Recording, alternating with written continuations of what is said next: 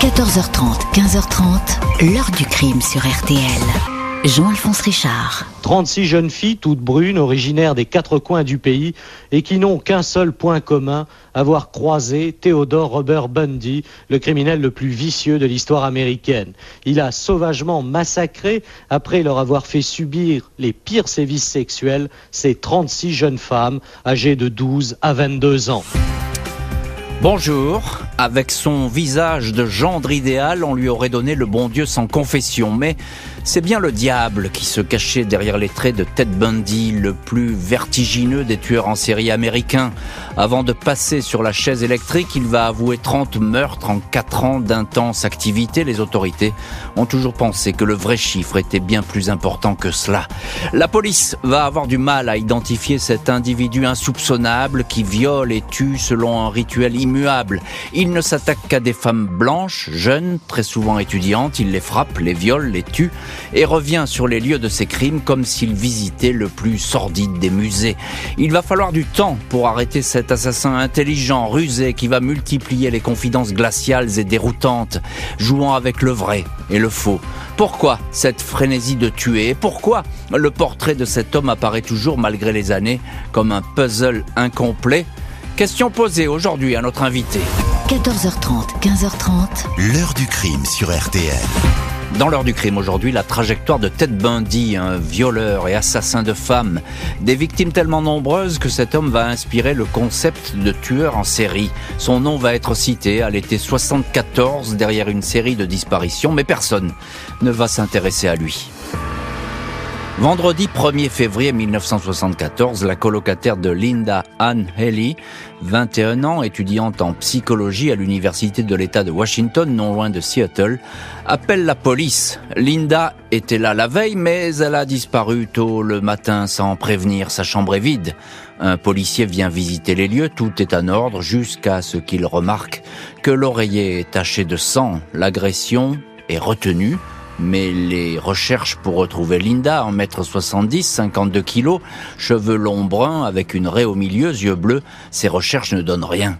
12 mars 74 au matin, Donna Gail Manson, 19 ans, est signalée également absente de sa chambre d'étudiante à l'Evergreen State College à Olympia.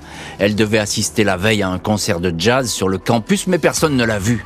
Donna a de longs cheveux bruns, une raie au milieu, des yeux bleus, 1m52 pour 45 kilos.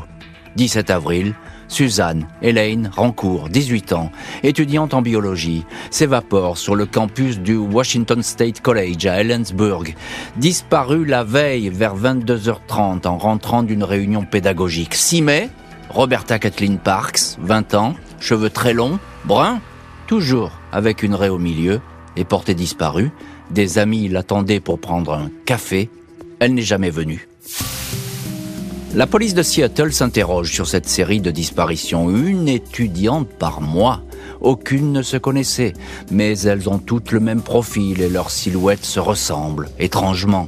Pour l'heure, on ne sait pas où elles sont passées, même si on craint le pire. Un désaccès rôde sans doute dans le coin, autour des sites universitaires. Les enquêteurs vont à la chasse aux témoignages. Deux étudiantes du Washington State College, le campus où a disparu une jeune femme, certifient avoir été abordées à quelques jours d'intervalle par un homme qui avait un bras dans le plâtre. Il demandait de l'aide pour transporter des livres jusqu'à sa voiture, une Volkswagen coccinelle. Il avait un visage charmeur, il présentait bien, s'exprimait poliment. Rien d'un maniaque témoignage mis entre parenthèses.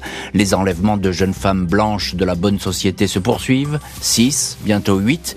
14 juillet 74, 5 baigneuses sur la plage du lac d'Issaka disent avoir été accostées par un jeune homme prénommé Ted, un bras dans le plâtre, portant un polo blanc. Il voulait qu'on l'aide à porter un petit bateau accroché à sa coccinelle.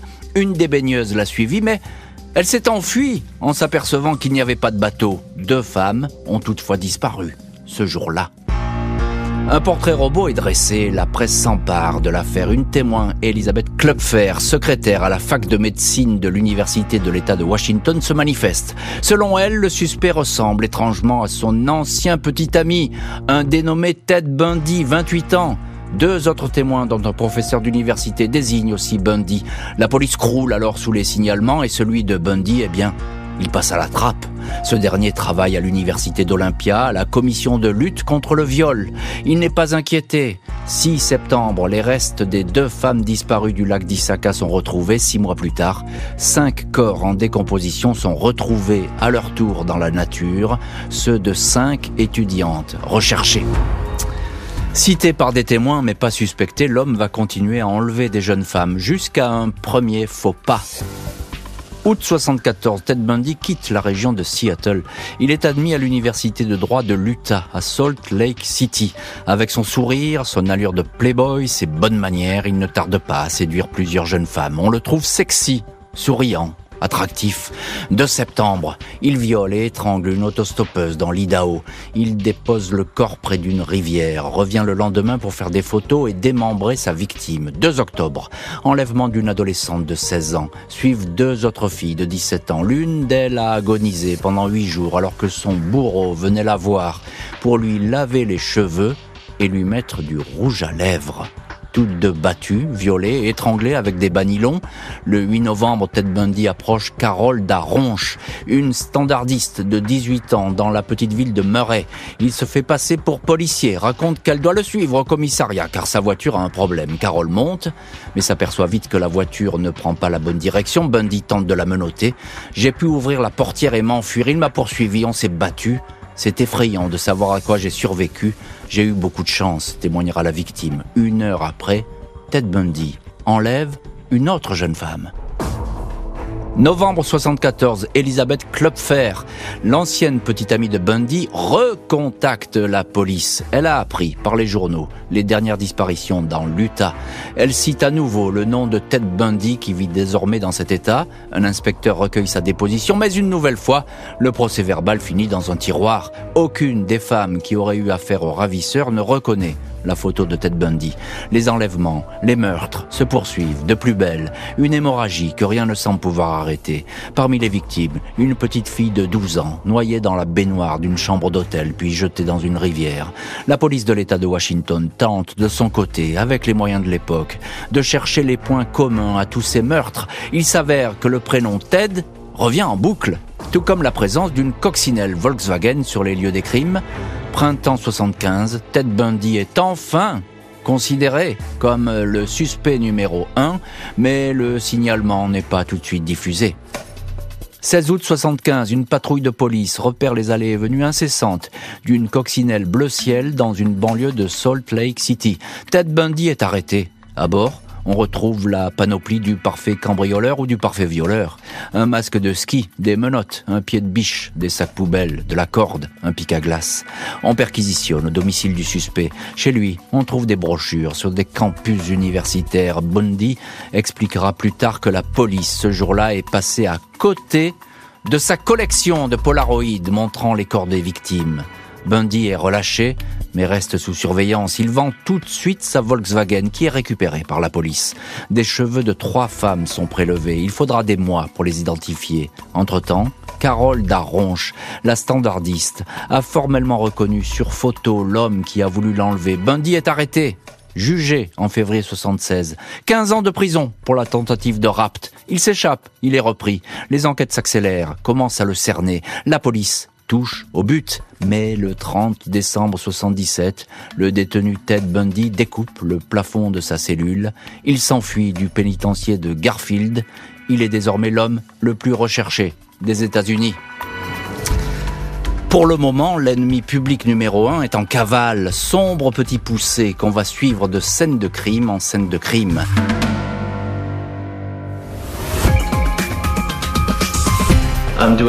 Je vais bien. Je prépare mon procès, je suis confiant. Je sais que j'ai raison et je suis sûr que je vais m'en sortir. Je n'ai aucun doute. Non, je ne suis pas coupable. Je suis innocent des faits qui me sont reprochés.